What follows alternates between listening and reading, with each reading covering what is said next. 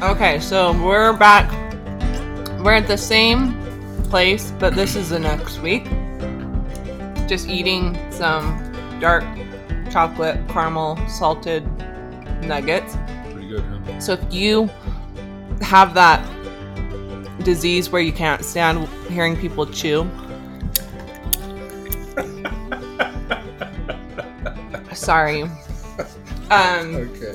I also have that disease, so that was really mean. All right, Craig's gonna kick it off. Go ahead. I want to go back to something that happens a lot. And I'm going to go back a number of years ago that I saw this couple, and I've seen, but please understand, either I've gotten permission to talk about all these people, or I've mixed it up enough so hopefully they won't understand that this one fits this one and this one. No, nobody knows. After 43 years of doing this, I've seen a lot of people going through these kinds of things. But this couple came to see me, and they came in, and they were really struggling with their intimacy, their sexual intimacy. As a matter of fact, nothing was happening. He was a wonderful guy, about 160 pounds, very athletic, 60 years of age, but had a heart problem. And his wife was probably 350 pounds. And what they were doing is they were trying to be intimate, and they had not been intimate for several years. And they were trying to see if they could figure that out. Well, when they first came in to see me, they said, we want to have intercourse. We want to make love. We want to do these kinds of things. And I said, okay, but we just haven't been able to do it. And he said that, he has difficulty maintaining an erection. And because of her size and what she's going through, she's feeling that I can't turn him on, and that's why he can't get an erection, which wasn't necessarily true. I think they're played apart, but he did love her, and she loved him. So what I did is I drew on a piece of paper a continuum, and on this I put an edge on this side, one side of the border, and this side, the other side of the border. And I called it it's like a line with two lines at the end. Yep, on the end. Okay. A segment. The continuum of sexuality. Okay. Huh? And over here they'll say, this is the starting of intimacy. It might be something as a smile. Okay. And over on this end is intimate satisfaction or sexual satisfaction. Okay. And so we start here and we end up here. And I pointed this out to them because a lot of people do this. A lot of people get caught up into performance anxiety. If we're having sex and we're not having orgasm, we're a failure. Mm-hmm. One of the biggest things that people do is they really get into performance. We got to perform this. We got to perform. Oh, if we're not performing, we're not successful. And what I did is somewhere along this continuum, maybe past halfway, I put up in it a circle, O, for orgasm. Okay. I said, that can be a wonderful part of it. But so many people that's the whole thing that sex is about, is to have orgasm. When in fact, I said, it may not be. So I said to them, what you've told me, and I drew a line, from right up close to this bar, right up all the way to the other one where we started. And I said, 97% of your intimacy was what you're calling orgasm. And I said, over here, we're going to put 3%, this little gap before the bar in the end, we're going to put 3% of intimacy. I said, what kinds of things happen in intimacy? And they said, well, we can kiss, okay. We can tickle each other, yeah. Scratch each other's back. Give each other's massages. Actually fondle each other. Touch each other's genitalia, now termed as junk. Can touch your junk. Wow. It's a term we use. Okay, yeah.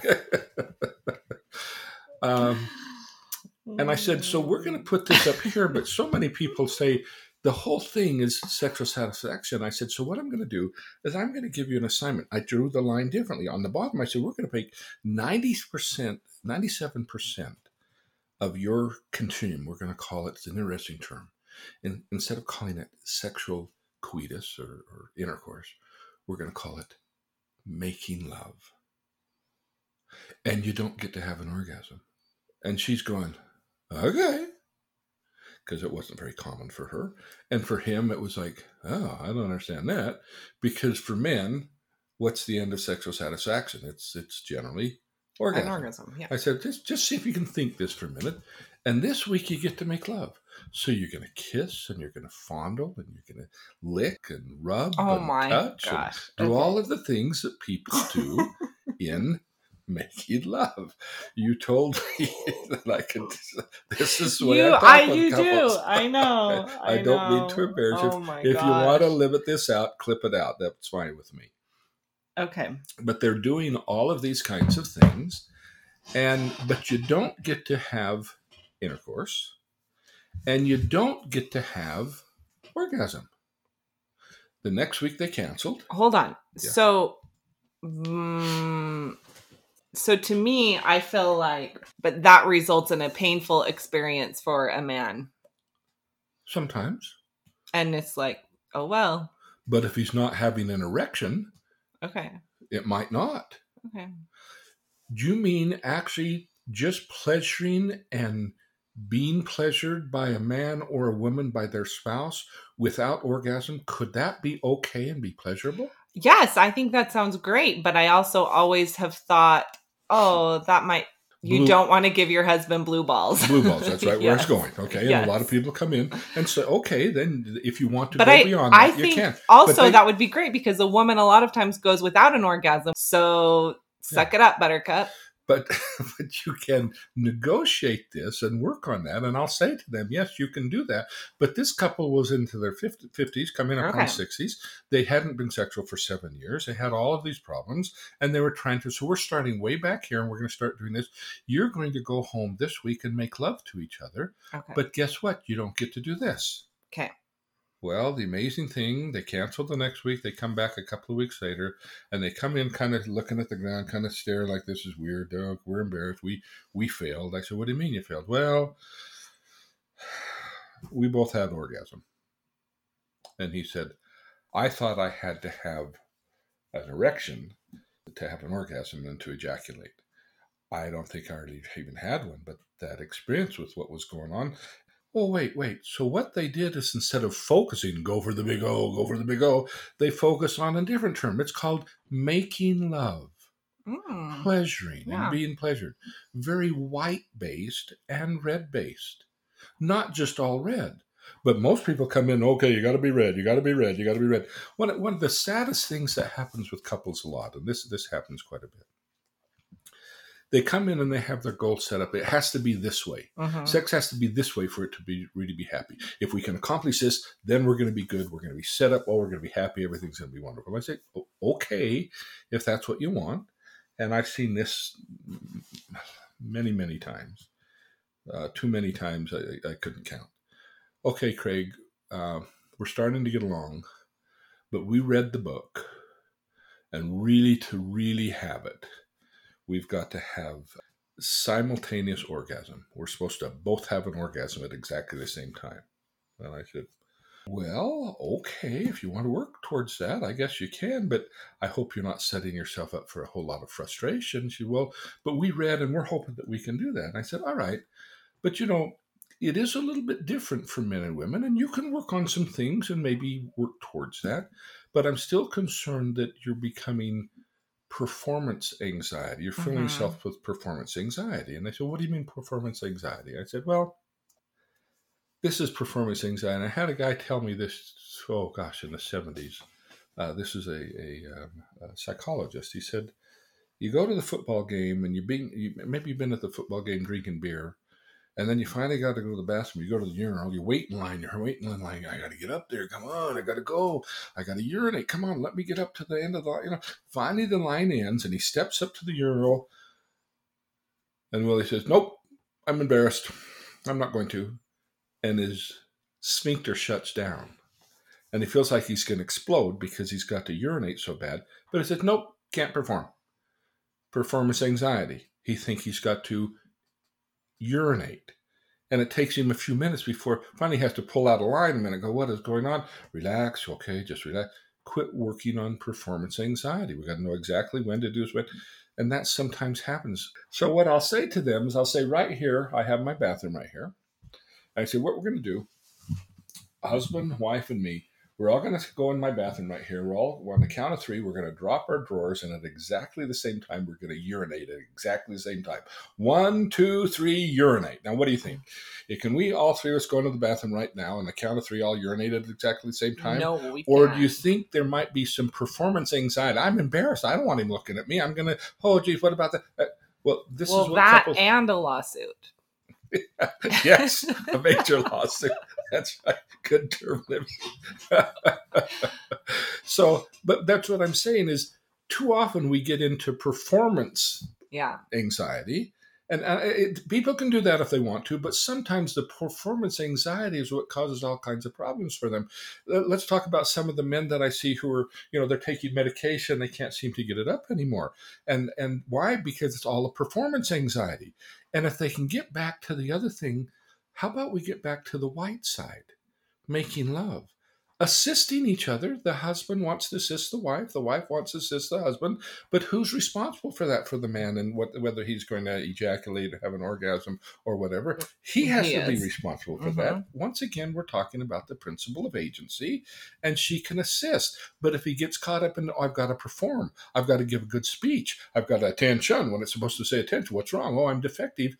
And a lot of people will then say, oh no, I'm a failure. I'm failing my wife. Or wives even say, because their performance anxiety is going to say, well, what's wrong with him? He thrusts twice and I'm done. And then he expects me to just lie there. That's not fun. I don't even enjoy that. Mm-hmm. She's blaming him. But once again, if they begin to negotiate those kinds of things, you can really work things out. And the amazing thing is, once you're sensitive to each individual, things start to work out. And this is where I want to take you today just for a minute. This is something I do with couples. Sometimes in our first, not the first, maybe the third or fourth session, because I want to take their history first. But I'll sit down with each of them and I'll say, okay, I want to talk to each of you for just a moment. And I'm going to be very bold with you, tell you some things very, very strict. And I'd like you to hear what I have to say. But I want to point out that the way you are sexually and the way you are sexually is absolutely perfect and wonderful. And she might say, well, no, I'm not. That's why I'm here. And he says, well, no, I'm not. That's why I'm here. Yeah. Or she isn't. Or he isn't. Mm-hmm. I say, and I understand that. But what you're starting at is I'm defective. I want you to start at that you're wonderful. And I say, what do you mean? I say, if you start of a position that defective, and especially with psychological sensate focus, you're putting yourself a heck of a lot of work. But if you allow yourself to know that you're wonderful just the way you are, whether you have orgasm or you don't have orgasm, whether you do, whether you don't. So I'll turn to the husband and I'll say things like this to him very directly. I'll say, the way you are, the way you touch, the way you receive touch, the way you get an erection or don't get an erection, whether it takes one thrust or 20 minutes of thrusting, whether you ejaculate or don't ejaculate, the way you reach orgasm or orgasmic plateau before that, as you go through all of the experience, the things that turn you on, whether you like your wife's parts,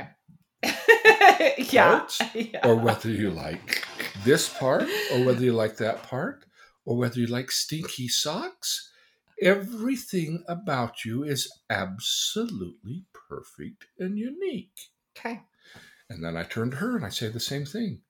The way you get turned on, the way you reach orgasmic plateau, whether you like stinky socks or his strong arms, or it has nothing to do with that. It's the chicken that he brought home for dinner last night. Everything about you is absolutely wonderful and unique for you. And then I yell at him and say, but you're different. But you're still wonderful. I say, you're wonderful. The way you are and the way you are. Then I present this to them. If labor and management in the corporation are going to sit down and negotiate, and management says, we have $3 billion worth of resource, and they're speaking to the labor, and labor says, well, we got a couple of part-time workers and a lady comes in on Sunday afternoon for a couple hours. Can labor and management negotiate? No. No way. But if management says we have $3 billion worth of resource and labor says, and we got 50,000 employees ready to go to work tomorrow, then you can negotiate. Mm-hmm. But what I say to them is I want you to respect you just the way you are. And I want you to respect you just the way you are. Then I'm going to ask you to respect him, even though he's totally different than you, just the way he is. And you're going to respect her just the way she is. Because when labor and management respect each position and then respect the other person's position, guess what? They can negotiate. Is this making sense? Yeah. This is a major principle when it comes to couples. But too often we get into, once again, you're this, you're defective, you're something's wrong with me, something's wrong with you. Or you just get into not even having the conversation. Exactly. Because it's a really hard conversation to have. It's embarrassing. It's, people feel humiliated talking about things like this. And that's why when they come in to see me, I tell them very frankly, if you're seeing me for issues of sexuality, I don't want to ever say anything that offends you. Please know that. But I will talk to you very bluntly. And some even use some of the language that couples have taught me to use in here. I can use all the stuff, all the proper words. I'm not going to cross any boundaries. But I'm once again saying the principles, whether we're talking about depression, anxiety, do you start defective, I'm screwed up and I'm messed up? Or do you start with, I need to believe that I'm wonderful just the way I am. And if you do believe that, it makes it easier to talk about your issues. Especially when you know they're not going to put you down and say, oh, no, he's going to say I did this, or because I do this, or, well, I only thrust twice last night before I ejaculated, and then I was done, and no, he's mad at me. And he's been like, I can't even get it up anymore because my performance anxiety is down. Oh, geez, what's wrong with me? I'm defective. Or she's, I don't even lubricate anymore. What's wrong with me? I'm so defective. What's wrong? This lady drove from another state. I saw her for 6 weeks. After 6 weeks, she says, okay, I've been here for depression. I need to tell you why I'm really here. And I said, I thought we're talking about depression. And she says, well, yeah, but I need to tell you why I'm really seeing you. I said, oh, okay, why am I really seeing you? She says, oh, Craig, I'm just defective. Mm-hmm. I said, what do you mean you're defective? Oh, this is so embarrassing. I said, what? Exactly. Says, that's how I imagine it. I'm defective. I said, so you're defective and depressed. Well, okay, I got to tell you this. I'm so embarrassed today. I'm just defective. But what? I'm 46 years of age. I've got 6 kids. And I don't think I've ever had an orgasm. I said, okay, so now tell me. You're going to tell me why you're defective. Why are you defective? She says, I just told you. I said, that doesn't make you defective. Well, yes, it does. I said, who told you that? Well, my husband did. Did I already talk about this? The lady's in my shop. She's a hair lady. The lady in the hair shop. They tell me I'm that I'm defective. I get it from since I was a girl. I'm just, there's something wrong with me. And I just feel like I'm defective. I said, whoa. And that's when I read her this. I'm going to read you this now for a minute. I read her some of the text about what we know about men and women. And that most men are pretty much the same. Women, night and day difference. So her husband told she's defective. Do men view sexuality the same as women? They think they do, but they don't. Their sensate focus is much more physically based, where female sensate focus is much more emotionally based. Mm-hmm. But from her and the ladies that come, she does hair for them in the shop, and they laugh and giggle about these things. And I'm kind of coming along, ha ha, ha ha. But I don't think I've ever experienced. Maybe I have. I'm not really sure. I said, I think if you've had it, you know for sure, generally. Mm-hmm. But there's some things that you can do if you want to lurk, and you're turning up the dials and those kinds of things. But she was starting with, I'm defective. So I pulled this out, and I'm going to read this. Oh, let me take a picture of that book. Show me the cover. Okay. This is A Background for Marriage, Chapter 4, Human Sexuality, Behavior, and Attitudes. The American Female. The combination of variables deterministic of sexual behavior in the female is so complex that any statement regarding an average female is almost meaningless. What? There's no such things as an average female? No, there isn't. Unlike the male, the sexual... Get this. Unlike the male, because all of us men are pretty much the same. Put a marker here and over here, put another marker. We all fit in here. Women, you put a mark over there, 15,000 miles, a mark over there, 15,000 miles. They run the entire gamut. Right. Unlike the male, the sexuality of each individual female is so unique that there's little chance that her own particular characteristics have ever existed before or will ever exist again. The variation in sexual responsiveness is so great among females, and the frequencies of sexual activity so diverse that even females may be incapable of understanding the meaning of sex for other females.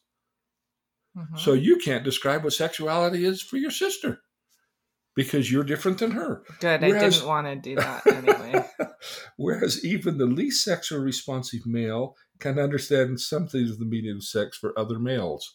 Yeah, 90% of men are pretty much the same. Fully 1/3 of all females in our society rarely respond to any sexual stimuli. They live in another world sexually from 9/10 of all males, as well as from the other 2/3 of females. Most of the 2/3 of females who do respond to sexual stimuli do so only rarely and with no regularity. They are seldom, if ever, aroused by anticipation of sexual behavior. The range of sexuality among the females who are sexually responsive is enormous, with some individuals responding far more regularly, frequently, intensely than any male. Yep. Remember I told you about the woman and she thinks something's wrong with me. Right. Yeah. Because she's thinking I got to fit into this class or this class or this class instead of saying I'm wonderful just the way that I am. Yeah. How many people, men and women, adopt the lenses of their history that affect how they feel about their intimacy? Everyone. When they come to understand that God loves them just the way they are. Everything that lives has a sexuality about it. Mosquitoes do, worms do, grass does, plants do, deer do, and human beings do too. But as human beings, we have a mental capacity to affect it positively and negatively because of the skill we have in our brain.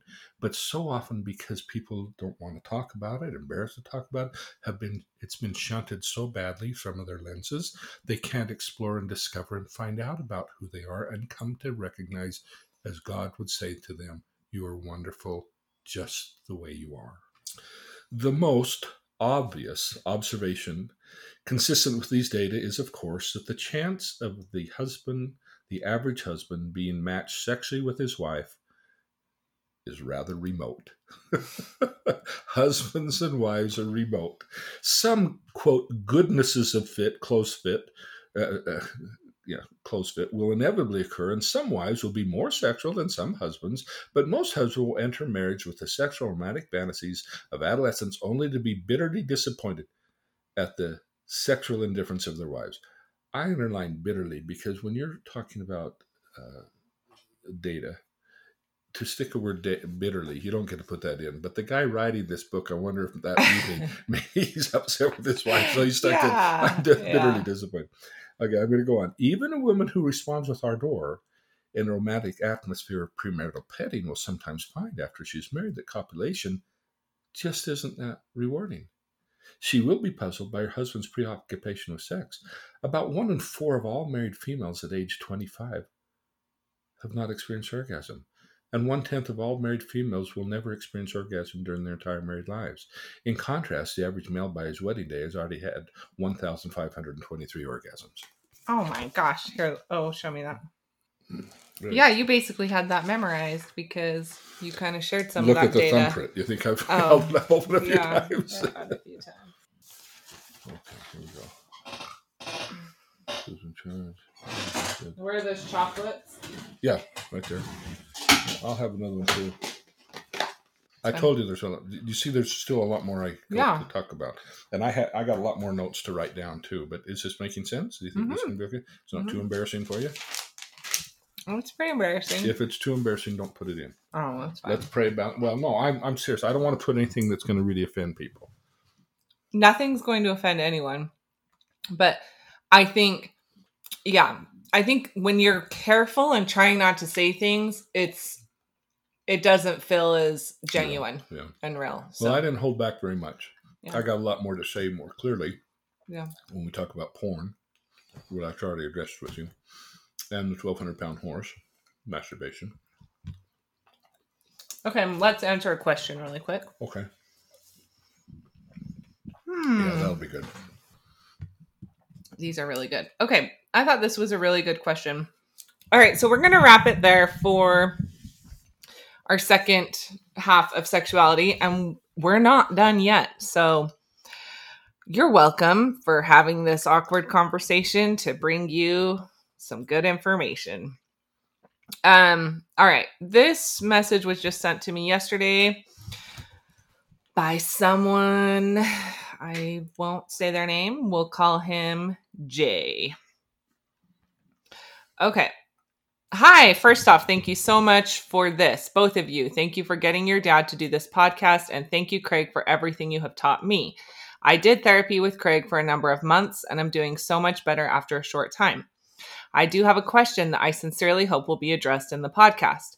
I was trying to teach the concept of emotional independence to my friends, and they had some issues with the concept I didn't know how to resolve.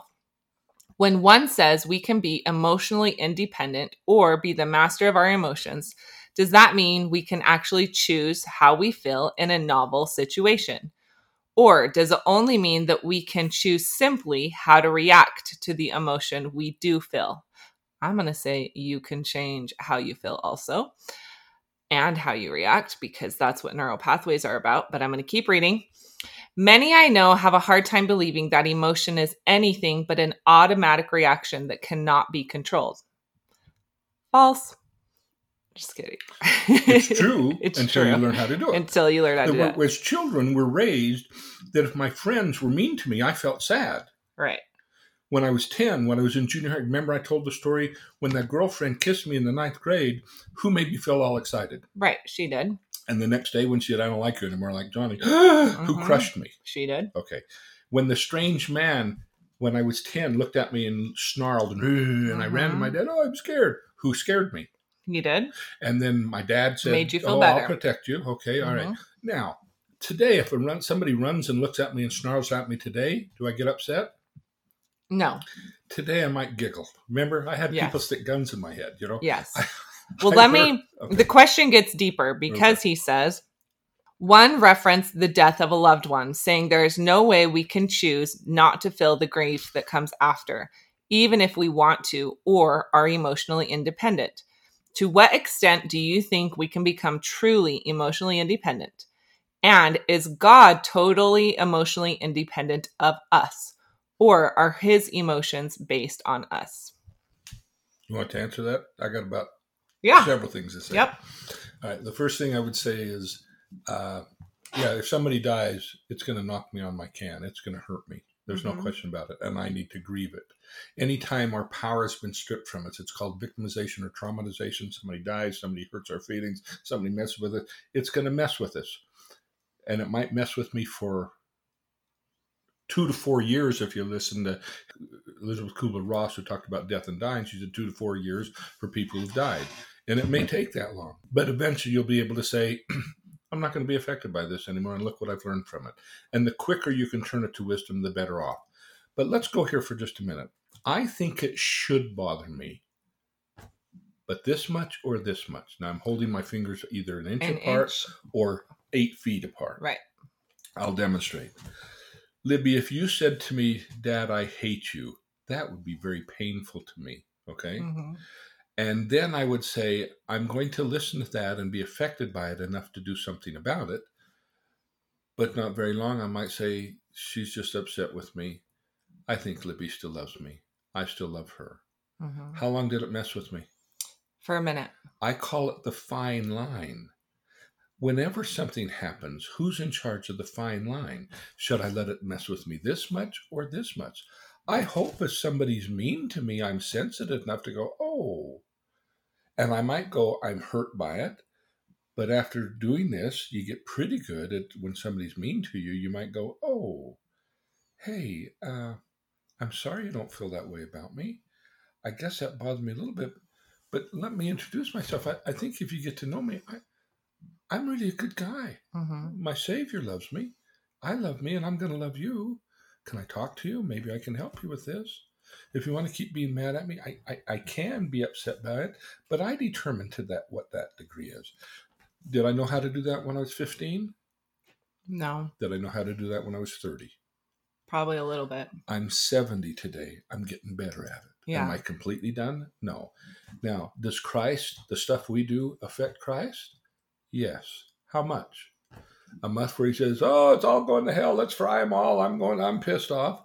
Or enough to say, I'm a little concerned about this. I'm going to roast them. Or, yeah, I'll still forgive them. I get over it. Mm-hmm. Who determines how much it affects him? Us or him? Him. So I'm going to say to you, it's up to me. I think it's okay to be affected every and any time for the rest of my life. When my mother did the things she did, should I be upset about that for the rest of my life? No. Or did I eventually learn to say, my mom gets goofy once in a while. Right. She's kind of purple. I love her. I love her so much I want her to come and live with me. Okay. Yeah. Well, that didn't happen over time. That took years for me to figure that out. I didn't know how to do that when I was 15. When I was 30, I think I pretty well figured it out with her. Yeah. It took me a while. Now, when we get good at it, we learn I get to determine, and this is what I thought that was introduced in one of the earlier, the thing I call the fine line. Mm-hmm. Who determines the fine line? The receiver of the message. Who determines Christ's fine line? Christ. Who gets to determine your fine line? I do. Who gets to determine mine? You. And when we learn that we must be responsible for that, we can let it mess with us for the rest of the day and be miserable. Or we can say, yeah, that bothers me, but I'll get through it. So this same guy sent another question that I think you kind of already touched on a little bit, but he says, one other question that crossed my mind as I was pondering this, does putting agency into emotion diminish the importance of emotion? It seems that choosing to be sad because something bad happened wouldn't be as powerful as if the emotion was an automatic response. I understand that which I think you kind of said, you will have the automatic emotion if somebody dies, and it's good to feel that. However, just the opposite. If you put agency in place, your capacity to jump to love skyrockets. Yeah. When you're free and he calls you a name, you're not affected by it because you're free and you'll love them more than ever. I mean, so the basic premise, I tell people this all the time, the barometer of our love is based upon our agency. The freer we are, the more we can love. The greater capacity to love. When you truly get free from people, you can love all of them. And even when they go, rare, you say, hey, I'm not going to let that mess with you, dude. I love you. Mm-hmm. So it does just the opposite of that. Not does it limit it. It enhances it. Agency enhances your capacity to love more than ever. That's why it's the greatest gift. The greatest gift, I'm concerned, my practice is based upon what I call altruistic determinism. Okay, that's what I named it years ago. Then I went back to church and I said, this is the same thing God told me. He said, the greatest gift is agency and the greatest commandment is love. Whoa! And they just blended into my brain. I went, that's kind of weird. I need to get more into this Jesus stuff, and now I'm a nut for it. I'm crazy about all of that stuff. Yeah, as you well know. That I do. All right, perfect. Well, we'll wrap it right there, okay. And we're going to do maybe at least another or one or two sessions on intimacy. We're going to talk about pornography. And a little bit more probably on intimacy, and then we're also going to talk about the 1,200-pound horse, which is related to pornography. Yeah. Okay. Hey everyone, thanks for listening to The Full Cup. Hope you enjoyed today's episode, and hopefully the things you're hearing are benefiting your life for the better. That is what we are just trying to do, offer little tidbits of information to help benefit people's lives. And I did just want to say that I hope, as well as staying physically healthy during this COVID time, that you are taking care of your mental health. And if you are in need of support or a friend, reach out to those around you and let them know, and be brave to talk about things that might be hard to talk about. I know that sometimes I feel nervous for how vulnerable I can be, and how sometimes I feel like I'm too open about the things I say, but I hope that Through my openness, it helps others feel that they can also be open and share whatever they may need to share with someone, to not feel alone or to make someone else not feel alone, because we all have got crap in this crazy life. And I just really want to let everyone know how I know people are really focusing on taking care of their physical health, but our mental health is so vital as well, and especially at this time. And I know a lot of people are struggling with it. And so if you know someone who is, reach out to them. If you are, reach out to someone else and let them know. And take care of each other. Okay, did I just sound like Ellen DeGeneres? I wasn't trying to, but it sounded like it at the end.